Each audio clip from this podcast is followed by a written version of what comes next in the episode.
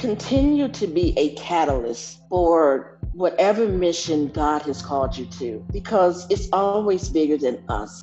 And if we really think about spaces and places that we're in, lean un- into the uncomfortable. Don't run from it, because running from the uncomfortable doesn't allow your voice to be heard.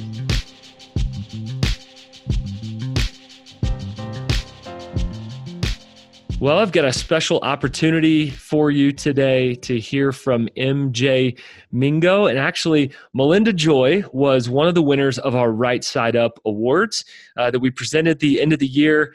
MJ, I have to say that whoever nominated you, we both know who, was really bragging on you. And we were just so blessed by your story, your resilience, your grit, and all that you're doing. So thank you for coming on the podcast and congratulations again on that award. Yeah, thanks, Alan. I appreciate it so much. And it means a lot to me as well. You are a light in the community and you're doing so many different things, uh, multi vocational, multi talented. Uh, so, give us kind of an overview uh, of all that you do. You have several different roles, ways that you serve our community and use your gifts. Um, what are all the things that you're doing right now? Yeah, so I am a pastor at a ministry, an associate pastor actually, at a ministry in Colorado Springs uh, called Relevant Word Ministries. And so there I lead beside a senior pastor, which is great. We, uh, we model uh, just the whole piece of male and female serving together uh, and leading together, leading a church together. And then I also have a community ministry that I pastor myself. And the name of the ministry is Jenai, it's J E N A I. And so that ministry in the community of Colorado Springs and beyond is for people who really are not comfortable yet with a brick and mortar um, worship experience. That could be people who are homeless, uh, just people who are coming out of a lot of addictions. There's there's uh, people in my ministry in the ministry, for example, who um, are coming out of a lifestyle of uh, prostitution here in the city, drugs, etc. So we meet and we meet um, in, in spaces and places where we still do church. Whether it's under a bridge, we gather together. It might be in a home setting, a coffee shop, etc. So um, I lead that ministry. I'm also a professor uh, at one of our colleges here at Pikes Peak Community College. I'm a business and communications professor. I'm leading there. And I'm involved in the community a lot. I, I do a lot with our law enforcement personnel. I'm a uh, community trainer for law enforcement. I, uh, a year ago, trained all 800 of our sworn personnel with the Sheriff's Department on community policing, connecting with the neighborhood. So involved in quite a few things, and also an organization and movement cause I love you that uh, I've been a, a, a, part of, and I love just serving in the community in those facets. So quite a few things Wow. Well, I don't know what you do with all your extra time. It's not like you're up to anything. Unbelievable uh, what you're doing. Thanks so much. Um, I am partial to our city. I love this city. The collaboration yes. right now, I've not experienced anything like it. So many different oh faith tribes and leaders, churches, um, community organizations coming together. We have so many mutual friends, and everybody's kind of has their little corner of the kingdom. Um, and just yes. ways that we are saying we can't do everything, but we sure can collaborate. So thanks for being part of that. It's it's been a beautiful season in our city to watch yes. leaders step up and take ownership and, and steward what God has has given them. So thank you for your piece in that, MJ. I'd love to hear kind of in your leadership journey, were there some people who believed in you along the way that ushered you into some of these roles and these spaces? Can you share about a few of those people? Yeah, I can. Um, I actually will have to say this here that I first had to embrace the fact that I'm a leader, and I had such an identity. Oh my gosh, an identity crisis within myself. And I'll say that that's, it had nothing to do with what people said to me or any of that. I just never felt good about myself growing up, and yet I was always in leadership roles. I, I started a leadership club when I was 13. I grew up in inner city Chicago, and I grew up in the projects, kind of one of the worst areas ever. And I saw people around me. I, I saw friends who were shot, you know, by gangs. I was at gunpoint several times. I was beat up severely. Uh, and so somehow, in the midst of that, as I was told that I would never amount to anything, that I could never lead people. I just believe that that that the Lord had put within me, it just kind of it rose up. You know, it's interesting how during the most difficult times in your life, when people tell you what you can't do, somehow God always brings someone along who says, you know, you have to see things differently. So there's a person um, who is a, a, really great friend of mine, a pastor here in Colorado Springs. Um, I, I was so broken, and I'll just say this quickly. When I moved to Colorado Springs, and I'll have to be honest on this podcast, I did not want to come to this city. And I did not like this city because I moved here, and, and a few months after my husband and I moved here, my husband died of cancer. I watched him die in my arms, and I was so angry with God in Colorado Springs and didn't want to do anything here. Literally hated it. And, and I'm just being honest.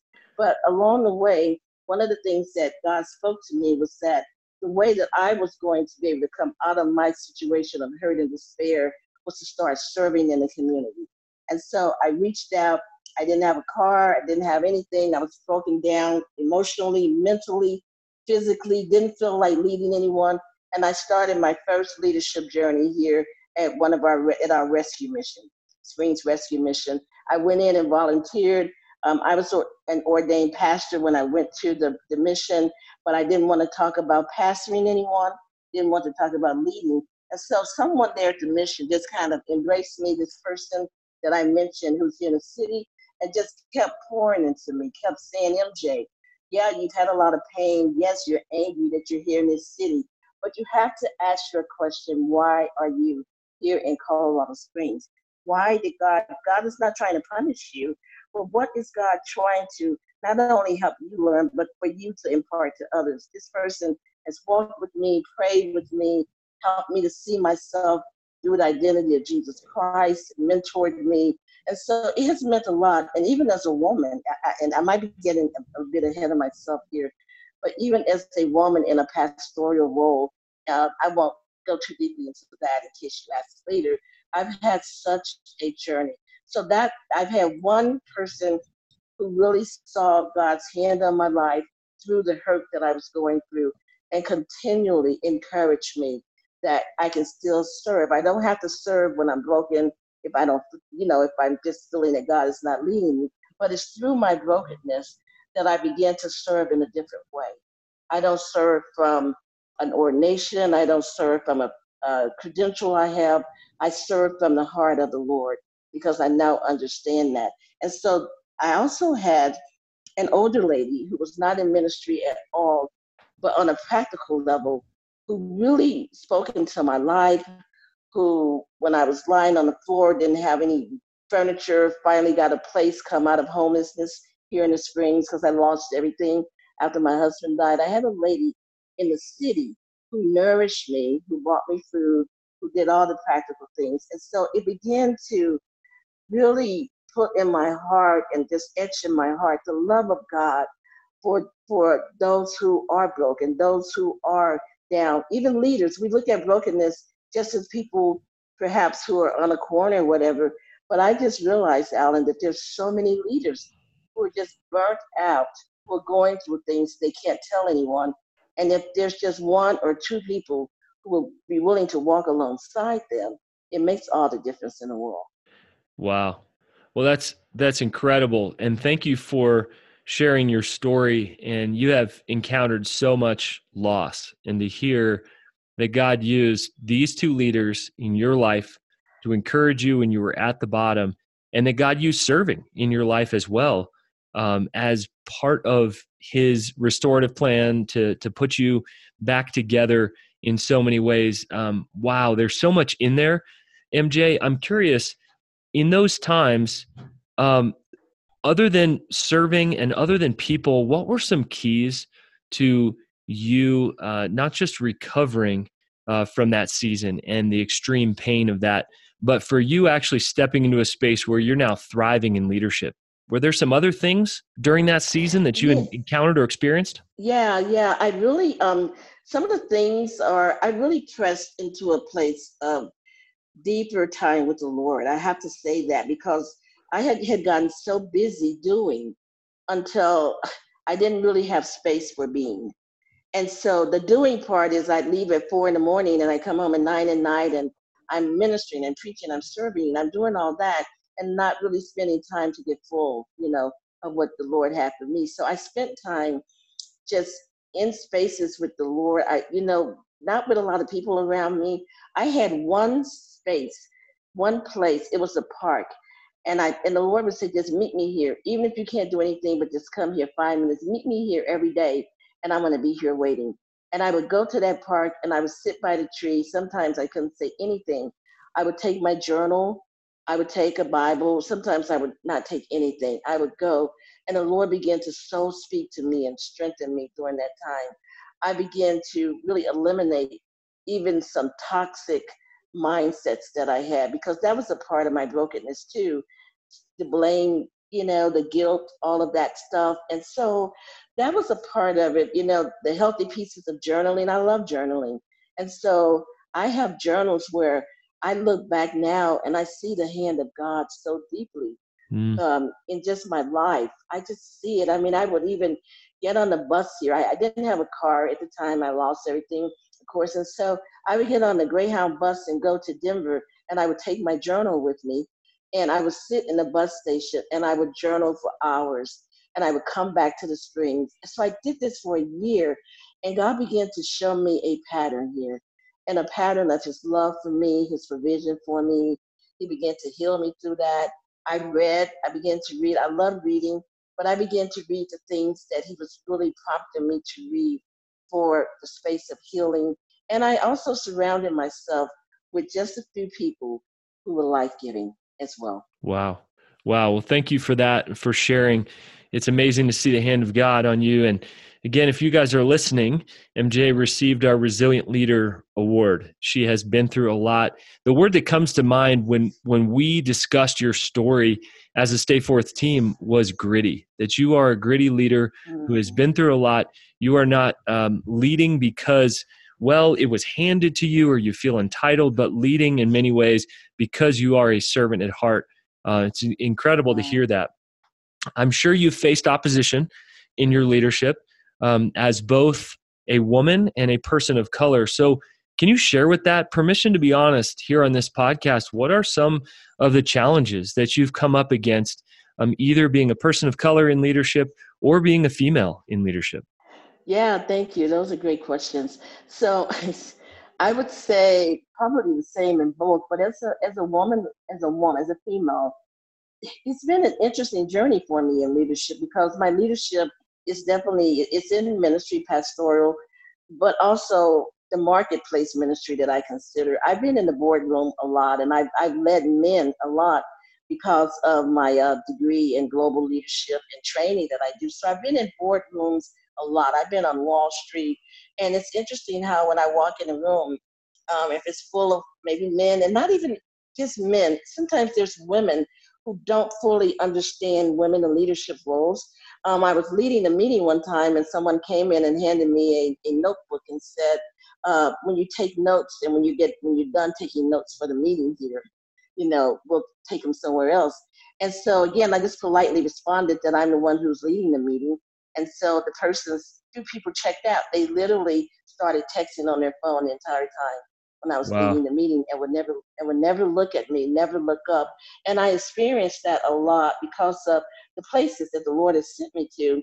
And it's interesting again because I realized that my mission in life is to help people really discover and embrace their value and their worth.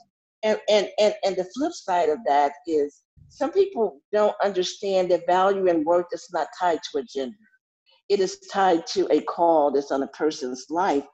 And, and I believe that's part of part of uh, the call in my life. I used to be so angry, Alan, when I'd walk into a room or I try to lead, or even pastorally, there was a situation where I was invited to speak at a church I'm in another city. And um, when I got there, they said immediately, make sure you put a robe on, cover yourself up. We don't want you looking like a woman when you're standing in front of our congregation. And so I asked them, what do you want me to look like? They said, we want you to look like other people, but don't look like a woman. And then you will not stand in our pulpit. We have a podium at the bottom of the stairs, and that's where you would stand. And only the only reason I stayed there because of the message that I felt the Father wanted me to deliver.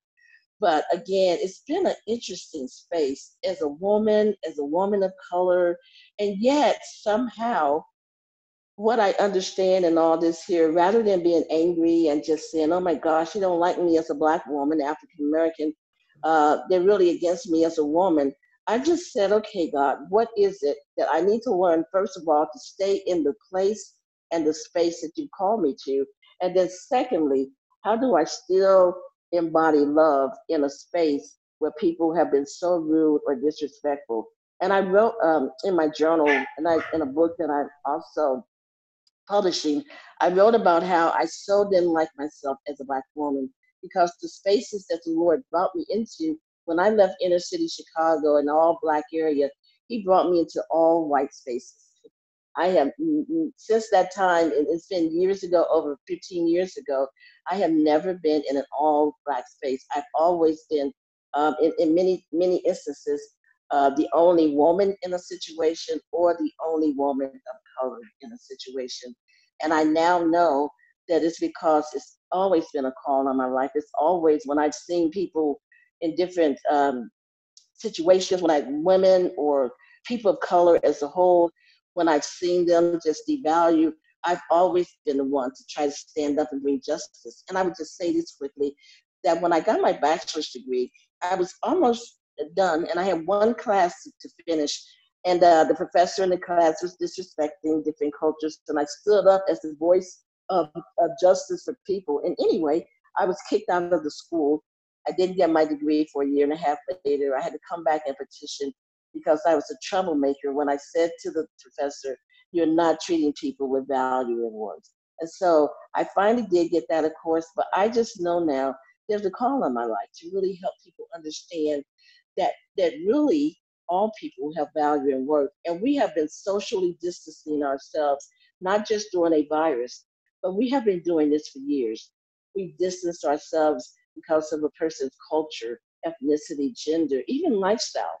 You know, I, I looked the other day when we got our, uh, the other week, I'm sorry, when the notice came down to shelter in place, and I was standing at a convenience store, coming, uh, coming out of a convenience store, there was a homeless guy who was sheltering by a garbage can. And he said to me, he said, we have been socially distanced for years because no one understands our journeys or there's an assumption. And when shelter in place went into effect, this is my place, my garbage can. So I would just say that I realized for every place of pain that I've had and, and still have, to be honest, when I walk in the room as a pastor and people will not acknowledge an ecclesiastical title, it's okay. And they'll just prefer to call me sister because they just choose not to do it. I still realize that the mission and the vision that God has given me is tied to who He has made me to be and not people's perception of me. Wow. There is so much there.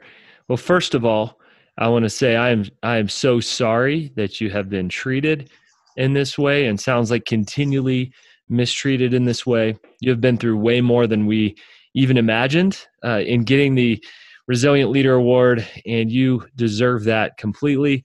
And I also want to thank you for your posture and the way you're taking this back to the Lord. And um, I can't imagine uh, how painful those spaces have been for you. Give some encouragement to leaders who are the only in their space. What do you say to other leaders that are struggling to be maybe the only person of color, the only female, a female in a boardroom, not expecting to lead the meeting? What would you say to that person? I will say so passionately to the person continue to be a catalyst for whatever mission God has called you to, because it's always bigger than us. And if we really think about spaces and places that we're in, lean un- into the uncomfortable. Don't run from it, because running from the uncomfortable doesn't allow your voice to be heard or your life to model what it needs to be. Because again, when we have a mission, I think about leadership, and I just break that down leaders in a ship. There's a ship, it's going somewhere. And how do we lead? We lead, first of all, with integrity, with compassion, but we also realize that our pain has a mission attached to it. And so if you're the only person, whatever, even if you're a man and you're in a space where you are not even being received for whatever reason, the reality is lean, lean into your mission, lean into your call, but don't lean on your own strength. Lean with the strength of the Lord and, and be mindful of the fact that when we think about people throughout our, our the history of time that we look to or whatever and we say, wow, you know, look at what difference they made or or the impact, they were a catalyst. And it wasn't easy. It was not. There's never anything that has been significantly done in life that has been done in shallow waters. And so the shallow waters feel comfortable, they make us feel good, but it's in the deep. When we go out into the deep spaces, the deep places of discomfort, of even being sometimes devalued, you just have to know the deep place is where faith prevails and takes over. And my encouragement again is that crisis will always reveal our commitment.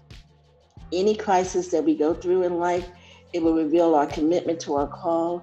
It will reveal our commitment to, to, to the Lord.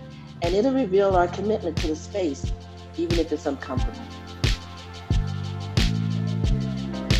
Well, we've got a special guest on the podcast today. I actually get the privilege now of interviewing on the podcast Madeline, who is a church planter and a pastor in Kansas. And I've had the privilege of walking with for almost 20 sessions, uh, coming up on a year and a half of our time together. So, Madeline, it's been just a great joy to walk alongside you and see you grow so much as a leader through coaching. Thanks. I've had a great coach. Well, you've you've been hungry the whole time. And that to me is the winning combination. That if somebody's not hungry, they're not going to grow. It's a waste of time and energy and money to do coaching, but you've been such a good investment. You've been honest and you've you've grown, but I'm curious, what led you to coaching? What were you hoping to get from it? When I first started coaching or being coached, I should say, uh, honestly, I mean, I my mindset was I don't need a coach. I don't want a coach. Why are they wasting money on a coach? And I was so wrong. So when I, you know, when I realized, well, no matter what, I have to do this, I, you know, I've always been one to say, I have to be honest because if it's going to be worth money being spent and if a person is going to coach me, they need to know um, you know, they need me to be upfront. Um, they can only coach as much as I am willing to really uh, be sincere about.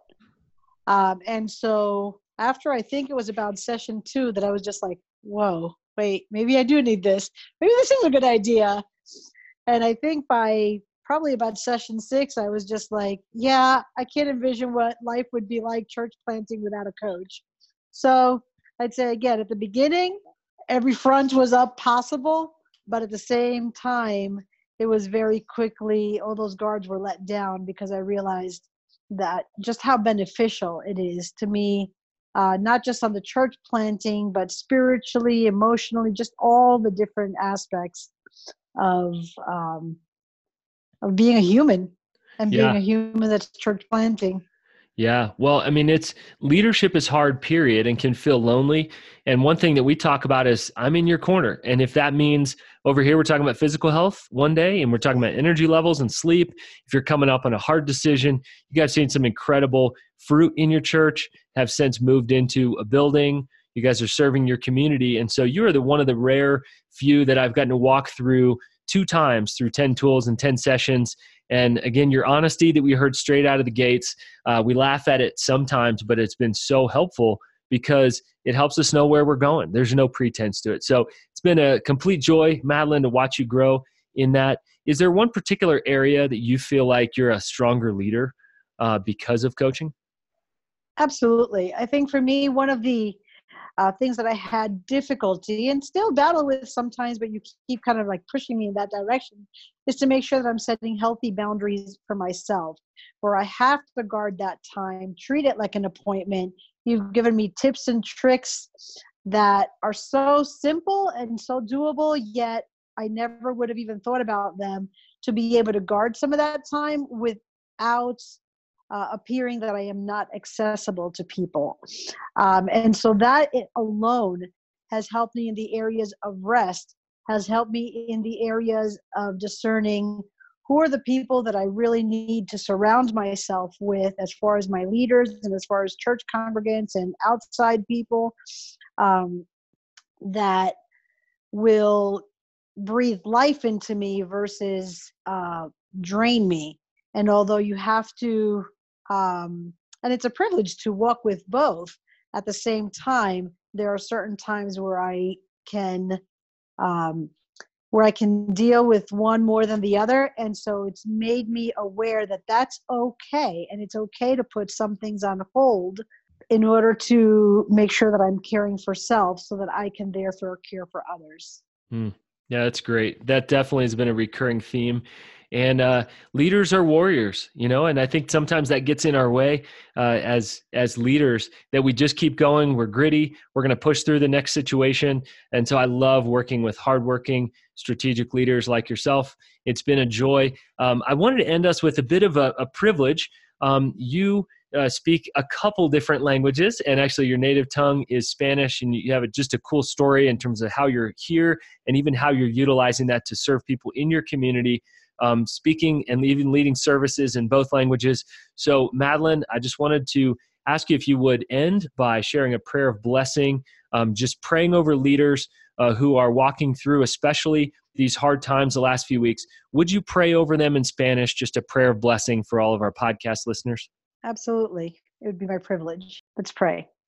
Señor amante Padre, gracias por este día, Señor. Gracias por eh, las sesiones que hemos tenido aquí y el privilegio de estar eh, deteniendo un entrenador como Alan, Señor, y los de Stay Forth eh, Design, Señor. Padre, también te pedimos ahora por los líderes. Padre, es un tiempo muy difícil, un tiempo que cada día cambia y a la misma vez siempre es bueno saber que tú estás en control.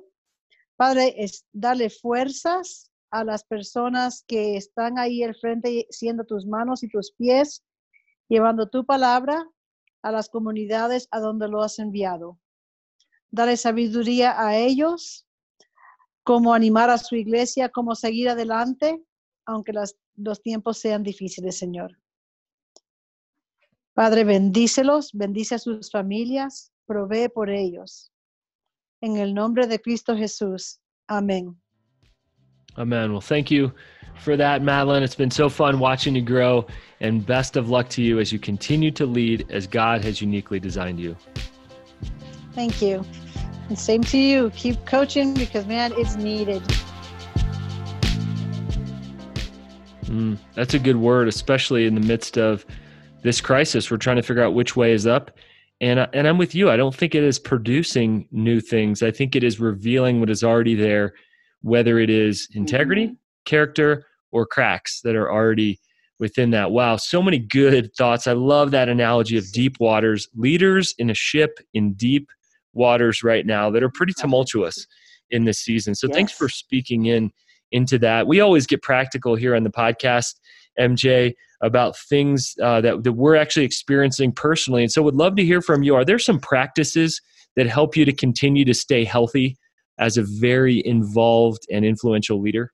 Yes, I really try to. Um, well, number one, I love to journal still, you know, and and I don't know, it's just something so significant for me about sitting down with my thoughts, just writing them. So that's a practice that I do a lot, and then I get a chance to go back. Um, I really am actually taking time to rest a little bit, and that's a hard word for me, and it shouldn't be, but it is. I'm realizing that in this season here, practically that being able to just sit for hours and maybe be still or lie down on a sofa or whatever. I'm taking places, you know, time to walk. I'm I'm getting fresh air. You know, we can go out here and we can walk. I'm I'm spending time out. I'm, I'm walking and coming back, getting sunshine, getting sunlight, and if I'm doing anything as far as um, social media, one of the things I've realized for me to really help me in this season, Alan, I can't inundate myself too much. I need to know what's going on in life in order to be prepared and to pray. But I realize I can't spend hours upon hours looking at the news, on social media, on Facebook. I've had to really distance myself in this season from a lot of those things, you know, and I am on Facebook to do ministry and stuff, but I'm trying to find healthy spaces where I'm not, my mind is not just flooded. I listen to music. There's a, a place that I love. It's called Focus at Will, and it's uh, and it's amp sign Will. And it's on YouTube, and you can go there, and it's like music for hours that has been scientifically proven that it, it helps you to to relax, to whatever it might be, to think differently. And so I go on there, I listen to music, and then lastly, I try to keep positive things around me. I mean, well, I really do. I I'm reading things that make me, you know, think more positive about life. I'm um, only looking at things if it's on the TV that are bringing some measure of joy. I mean, and I have to because I, I minister to so many people and am minister to so many people now who are in such a difficult place. I have to keep those practical things lined up for myself. That's so good. Many times as leaders, I think we think we're we're exempt to feeling discouraged or to negative things affecting oh, us or to, you know, just the effects of comparison that we are on social media looking around to the different people that um, we could be like, and maybe in five years we'll be like them, and just really eroding our souls. Um, and really just a call back to discernment, which has been a common theme from leaders and guests yes. sharing here on this podcast. Uh, I'm curious, is there anything that you're learning right now, um, reading, experiencing, um, listening to a podcast, a book, something on Audible right now that you'd recommend uh, to people here on the podcast? Yeah, I am. So I am actually reading through a book. Um, it's called The Making of a Leader. And I'm reading through it mainly because it talks about the different seasons of life that leaders go through. Um, so it's just been for me a healthy space for me. Uh, I am spending more time in the Gospels, um, Mark to John. And the reason why for me is brought comfort. I, I go to sleep now with some audio on in my ear but um, I love the making of a leader. I've been listening to uh, a lot of different podcasts, and yours I love, but of course, different podcasts and things that I feel are really helpful for me, you know, in this season. That's that's just kind of where I am. I do read a lot of leadership books. Um, there's one book I can't even think of the name of it now, but anyway, it talks about, and I can actually, you know, at some point give that to you. But anyway, the book talks about um, an army rising up and leading in crisis. And it's not talking about warfare stuff. It's talking about rising up to rest. And it's such a play on words that how do we rise up, to be honest, about where we are as leaders.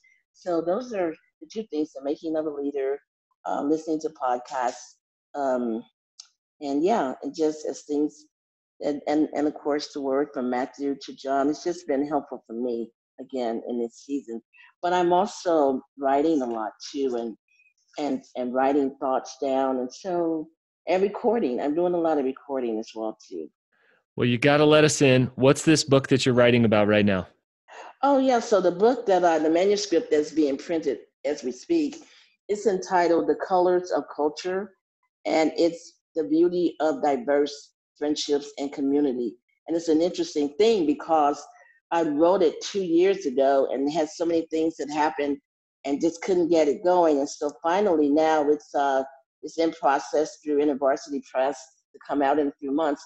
And the entire theme of the book is how we build community with people. And I use the term, a Swahili African term, Ubuntu, which means I am because we are. It has been in my heart as I traveled around the world doing global training whether it's in the rainforest or jungle or Africa or Vietnam, the years that I lived there, um, I'm seeing the same thing that we get opportunities to build community with people that we think are different than we are.